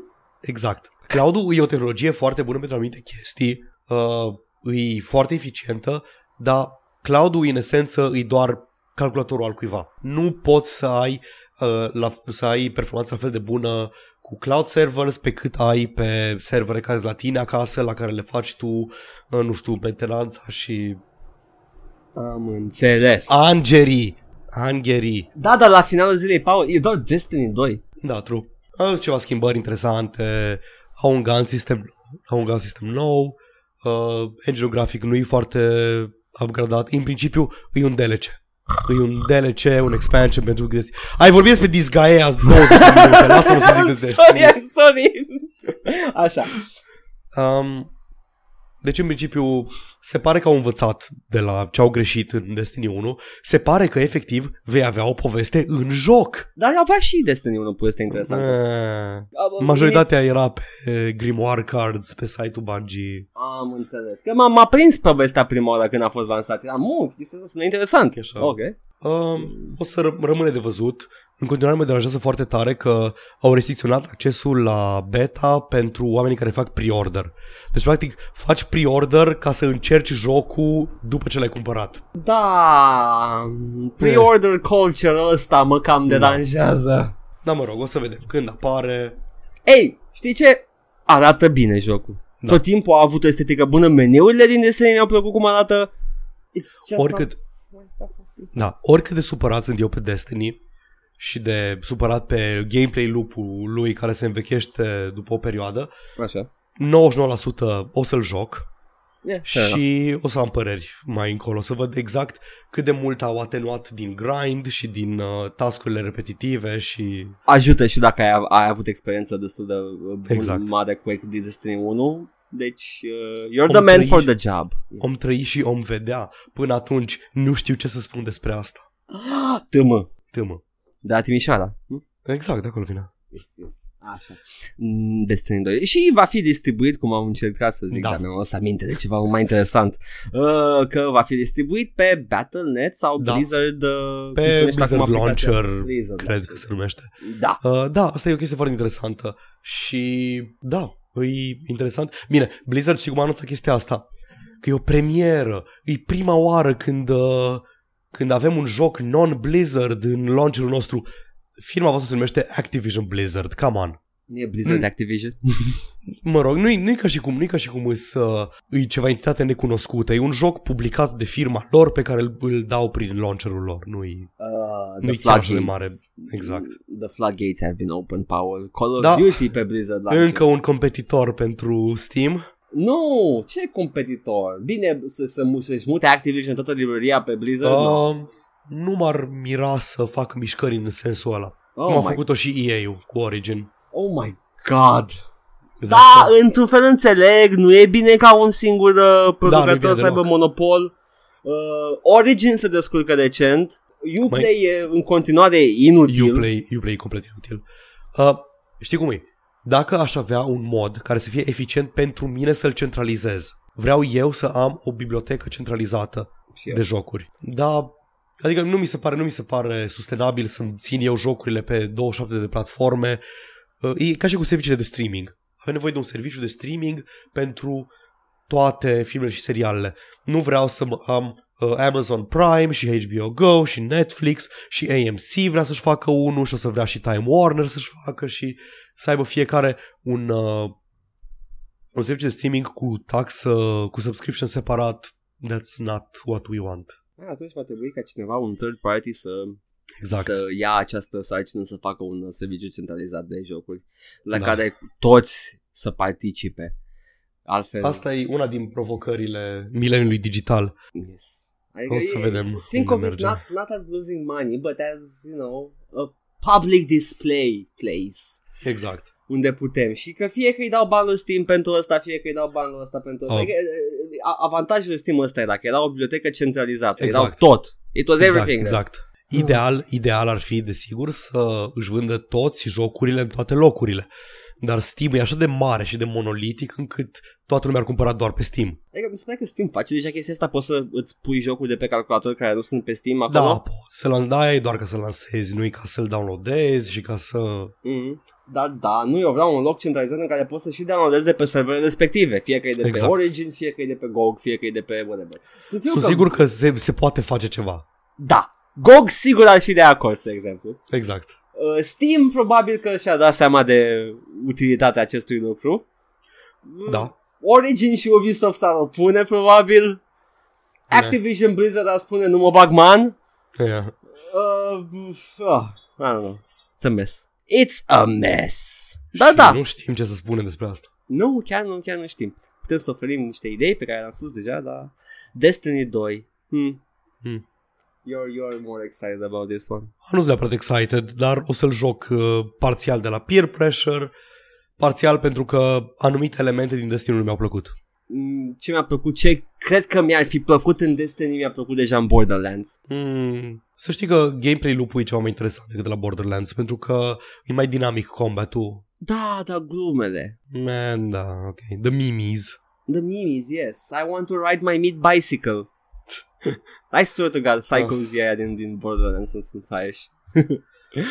Ok, hai să te înveselesc un pic așa cu chestii. Învesește, zi. Harvest Moon, Light of Hope a fi lansat pe PC. Sun. Nu dat data. Deci te-am întrebat dacă Harvest Moon vrei să spui Stardew Valley. Nu, e Harvest Moon. Bun. Harvest Moon original a apărut pe PC? Cred că nu. Ok. Cineva a văzut Stardew Valley și s-a gândit: oh, căcat, este un market pentru asta pe PC? Dar era deja și se știa, numai studioul japoneze nu vor să facă chestia asta. Sunt like, oh, PC, what is that? No, l-avem pe DS deja. Nu, se joacă lumea. Oh, ghici God. Unde? Neoficial, Harvest Moon a fost foarte jucat pe PC. Pentru că e un joc de PC. It's tedious, nu o să stai în metrou, n-ai timp în metrou să faci mentenanța la ferma ta gigantică. Dar da, Harvest Moon e the granddaddy, e the original farming simulator și mă refer la the good farming simulator, nu la simulatoarele la remțești cu tractoare foarte detaliate. Nu înțeleg chestia aia, dar da. Ok, mai apare un joc bazat pe Lovecraft, bazat pe At the Mountains of Madness de data asta, pe 6 iunie. Okay. Și prețul este de $20, ceea ce mi se pare rezonabil pentru un shooter făcut de oamenii care au făcut Evil Within. Este... Keep an eye out for that. Apare un Lovecraftian horror shooter. Să vedem, dacă o să fie ca și Call of Cthulhu, Dark Corners of the Earth, o să fie interesant. Classic! Mm-hmm. Bethesda, nu? Da, să-i distribuie Bethesda. Dark Corners of the Earth? Da. Incredibil, Bethesda făcea și alte jocuri. Da, nu Headfirst Productions l-au făcut. Da, e distribuit de Bethesda. Da. Headfirst Productions, care îmi sună foarte cunoscuți pentru un motiv ce mă depășește, pentru că nu știu niciunul din jocurile lor. Steam poți da click pe ei să vezi ce au mai făcut, dar apare n-au nimic pe Steam. Simon the Sorcerer 3D, dacă mai ții minte. Știu doar numele, nu l-am jucat. E 3D-ul de Simon the Sorcerer. În perioada aia în care apărea și Monkey Island 3D și au apărat toate. Dar Simon the Sorcerer a cam murit încet așa în anonimat. Era un joc bun. Ai jucat vreodată? Nu? Zic că știu doar numele. Point and click funny din perioada lui Monkey Island. But yes. Uf, Paul, uite că n-ai murit săptămâna asta. Nu. Ești în viață în continuare. Rezist. Mă gândeam oare Discord va băga vreodată streaming-ul ăla sau screen share-ul ăla să putem să stăm și să reacționăm la jocurile noastre. Să putem să facem exact ce voiam să facem de la bun început cu canalul, mă rog, ce voiai tu să faci. Da, eram pus pe fapte. Eram ok, sure, vin la om acasă, facem așa, cine vrea. Tu din Timișoara. Literalmente singurul om din țară care vrea să facă asta. Oh no. This is unbearable. Vrei să mai trecem prin niște știri rapide? Niște știri rapide, dă-mi-le. Eu voi reacționa în stilul caracteristic. And the Space 2. Nu mă interesează. Ba, mă interesează, am vorbit înainte să gândesc ce ai zis. Da, Endless Space 2, tu ai spus că m-ai întrebat ce știu despre el. Da. Înainte de emisiune și am jucat Endless Space, am jucat și Endless Legend. Care sunt sivuri în principiu. Da, sunt 4X games, dacă mai gând pe vremea când era ceva chestia asta. Acum e doar Civ. În stilul Civ Master of War. Ce scoate Paradox. Da, Paradox, care sunt deja good at this. Basically sunt exploration, ce erau? Exploration, Expansion. Exploration, expansion, exploitation, exterminate? Exterminate! Exterminate sigur eram. Atunci era exploration, expansion, exterminate, ceva de genul. Oricum, 4X, mai încă unul, cred că sunt toate, mă rog. Păi nu e exploit. Exploit e și exploit. Sunt jocuri de strategie pe hartă hexagonală în care luai resurse și îți mărai teritoriul și cucereai și fie diplomatic, fie militar, whatever. Chief 5 e cel mai bun exemplu.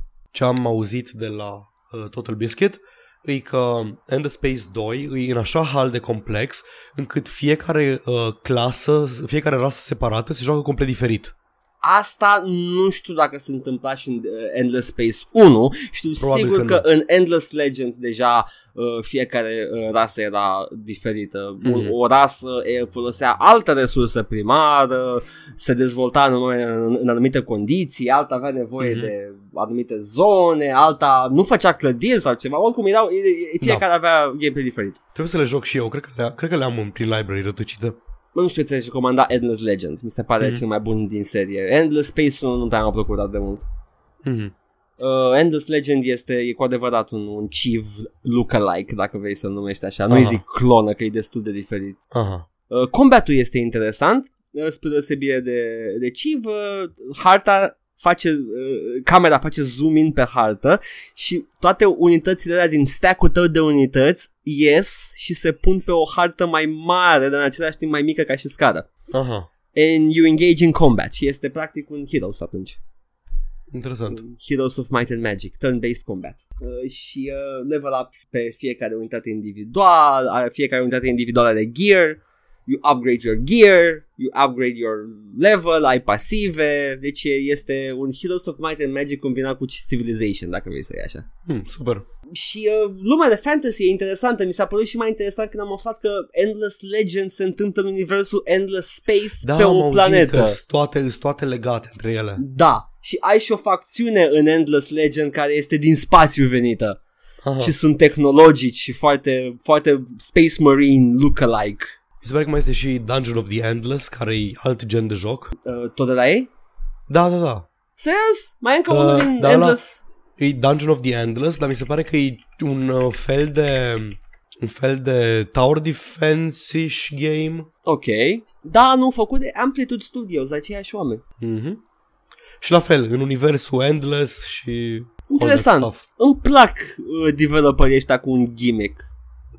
Mai știi Maxis? Mai știi?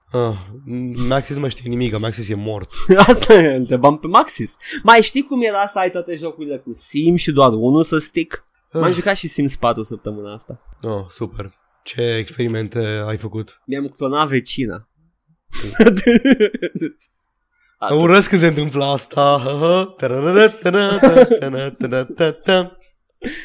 Nu, dar încercam să am o viață socială și nu mergea, așa că am clonat-o. God. Îmi place Sims-ul, e foarte jucău, își dă o libertate incredibilă și a depășit punctul ăla de simulator de viață și a îmbrățișat latura aia tâmpită. Și ai tot felul de chestii. Fiecare carieră acum îți dă un reward tâmpit care îți schimbă jocul efectiv. Cariera de science îți dă mașina de clonat, printre altele. Tot felul de aparate în casă pe care poți să le folosești. E frumos. It's a good game, EA. Doar că mai ușor cu DLC pack-urile. Îmi rup buzunarul. Oribil. Da. Costă foarte mult Sims-ul. Știu. Acum ceva vreme au dat Sims 2 Complete Edition gratis pe Origin. Mai mult, acum un an și ceva parcă. Am reușit să apuc perioada aia și l-am luat.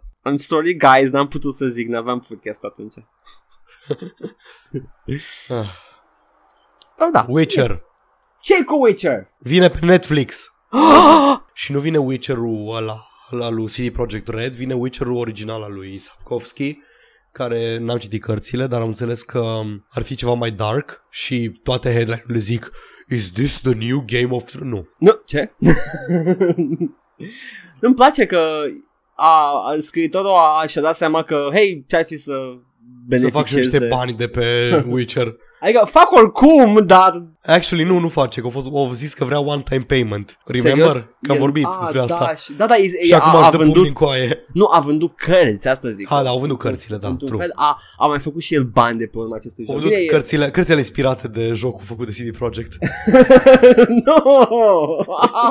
Și sigur toată lumea crede că... Da, dar tu ai scris cărțile bazate pe joc, îmi plac numai originalul, eu joc numai originalul. Wow. O să fie interesant, o să vreau să-l văd, e fantasy la TV și prea puțin fantasy la TV. Dar e a doua încercare de Witcher ăsta. O mai fost ceva prin Polonia? A mai fost undeva? Un serial în Polonia, da, în anii 90. Whatever. În perioada lui Hercule și Zina. A fost și un Hobbit în Rusia, știi, nu? Da, l-ai văzut? Nu știu de el. Dacă te uiți la secvențe, e așa de batshit. It's Russian animation. Gollum, nu e animație. Nu? Arată ca un stage play. Gollum e un dude cu niște năvoade pe el. Ok, I'm googling this now. Da, e superb. Să nu animație. Nu, înseamnă că eu am văzut altceva. Nu, tu ai văzut Lord of the Rings animation, care e western.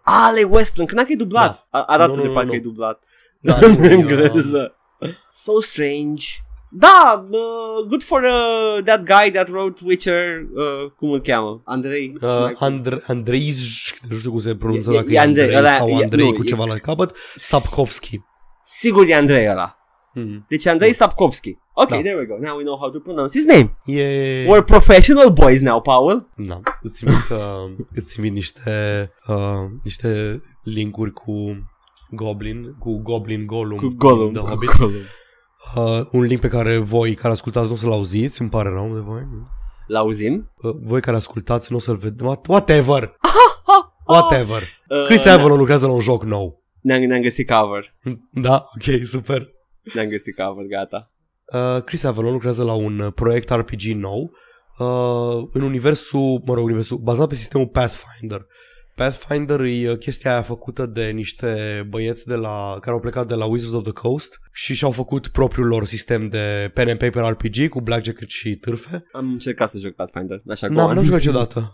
Cum e, știi? Mai mult? Mai ușor de înțeles, de-aia am și încercat Pathfinder, dar nu pot să dau detalii foarte mult. Ok, Dungeons & Dragons 5th Edition a avut și niște pași înspre simplificare. A vrut să păstreze aceeași profunzime a jocului, dar cu un set de mecanici mai restrâns. Și le-a cam ieșit overall.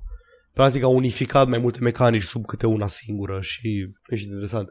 Foarte bine. E Chris Avellone, e RPG, e fantasy, vreau să știu mai multe și da. Chris Avellone e cum ar fi... Take my money, please, la tine. Pretty much, da. It's good.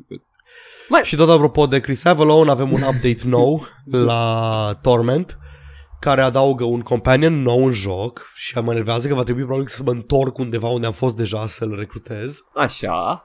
Care probabil că este pansexual, omnisexual și se identifică ca un NPC. Da.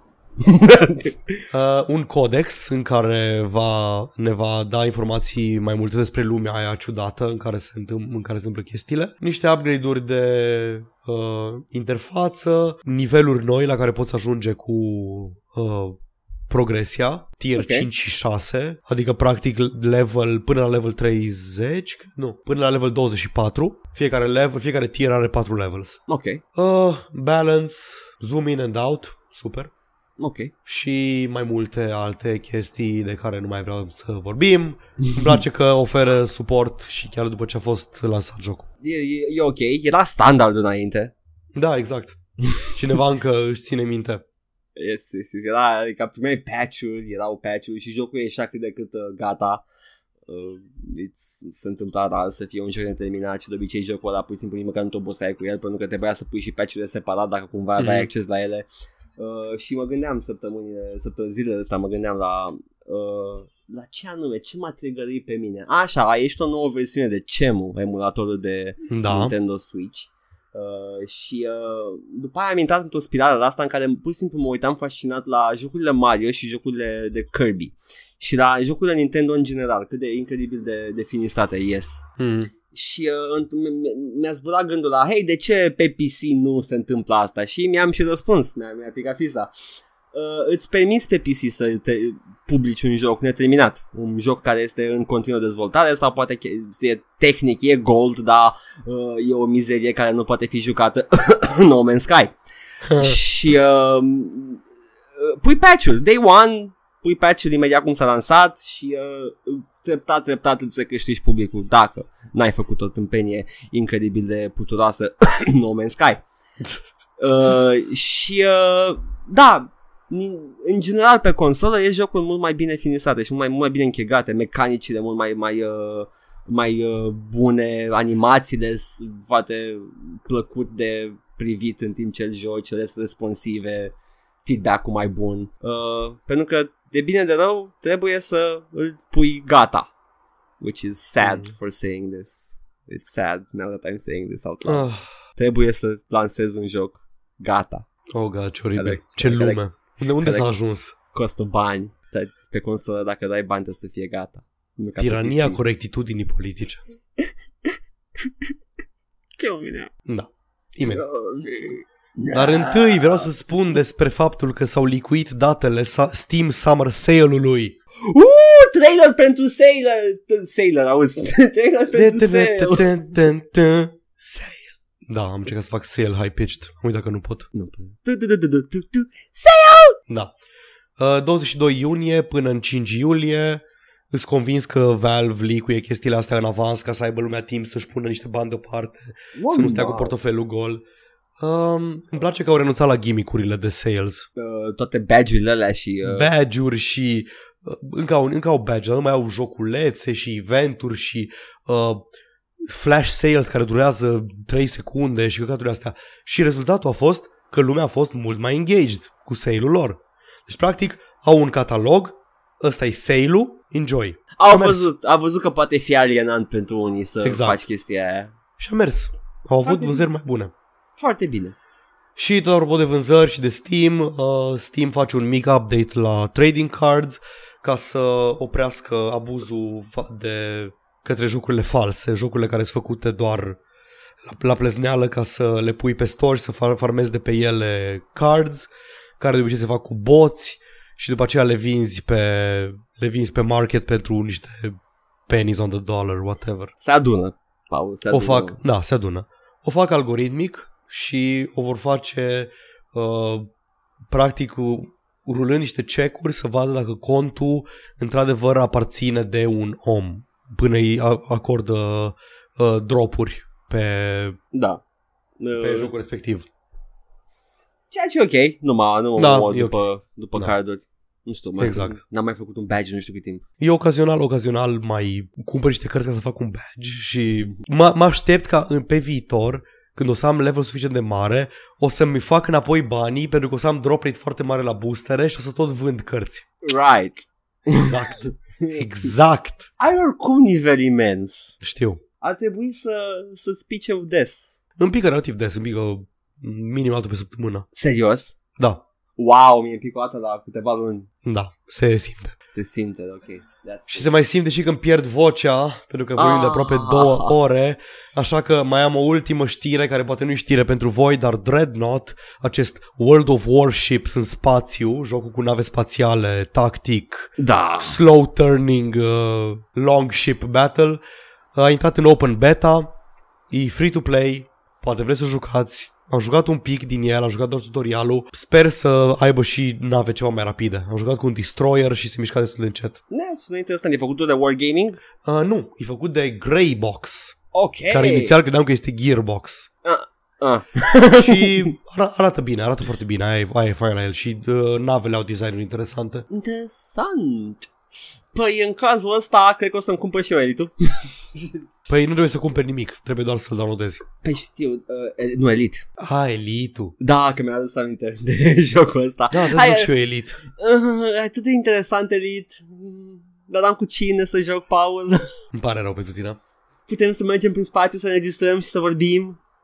Și vorbe. Și vorbe. Spațiu și vorbe. In space no one can hear you. Cree. Yes, basically. Și în caz că miercura sau joi, nu știu exact când o să ajungă podcastul ăsta, e destul de mare. Nici pancele nu pot să dau. Este, o să fie încă valabil. Jucați Gwent, încercați Gwent, e jocul, card game-ul de la, pe bază jocului Witcher, care e un pic modificat decât Gwent-ul din joc. Și e open beta pe GOG. Puteți să mergeți acolo să încercați. Și dacă, mi se pare că dacă îți cumperi, dacă te bagi să joci Gwent, cred că primești gratis Witcher 2. Dacă nu l-aveai deja, sure. Dacă nu l-aveai deja, desigur. Puteți să joci Witcher 2 fiind începutul Witcher-urilor bune, deci e ok. Exact. Nimeni nu vrea Witcher 1. Toată lumea își amintește de Witcher 1, cine a jucat Witcher 1 și restul sunt like. Să joc Witcher 1? Nu juca Witcher 1. Uite-te la un recap undeva pe YouTube și joacă Witcher 2 direct. Yes, Witcher 1 este insuportabil, din păcate. Did not age well. Și eu mă ocup de jocuri care aged well or not. Din când în când mai dublez jocuri vechi. Nu le menționez la podcast, dar dacă trebuie să fac așa o listă micuță, săptămâna asta am încercat să modez Quake 1 și am încercat să fac o hartă în Quake 1. E ușor de făcut o hartă în Quake 1, e foarte greu de făcut să doleze. E greu pentru mine, că nu știu, trebuie să o compilez. Trebuie să o pun într-un fișier de hartă care e diferit de fișierul de hartă din editor. Trebuie să calculez umbrele care se calculează înainte și rămân pe hartă, pentru că hello guys, welcome to 1997. Și când vorbeam eu de Destiny, ziceai că nu e interesant deloc. De ce? Face la fel? Yes. Dar am fost scurt. Da. Yes. Ca de obicei, Bun, vocea mea pe care se dispară din nou. Cred că ar fi cazul să încheiem. Da, a trebuit să-l băgăm pe Paul la loc un cocon ca să se vindece în Vita Chamber. Hey! Da. Sper că m-ați suportat cu vocea asta timp de aproape 2 ore. Cu vocea asta sexy, sigur că te-am suportat. Da. Sper că ne pare rău că am întârziat, sper că să se mai întâmple foarte des. Săptămâna viitoare să fii înapoi la voci de bebeluși. Da, superb. Yes. On this note, guys, all vorbe, nu, da, e all vorbe, mă gândeam la joc și vorbe, se încheie. Și eu am fost Edgar și vă urez o săptămână plăcută, fără răceală, fără la lengită și fără voce răgușită, decât dacă cumva aveți voce răgușită. Nu știu de ce. Iar eu am fost Paul sau Leonard Cohen, whichever. Care e diferența, sincer, dacă exact. Chiar bine, eu-s viu. Da, am uitat. Acum a strâns. Let's end on a downer. Leonard Cohen este mort. Ne vedem săptămâna viitoare.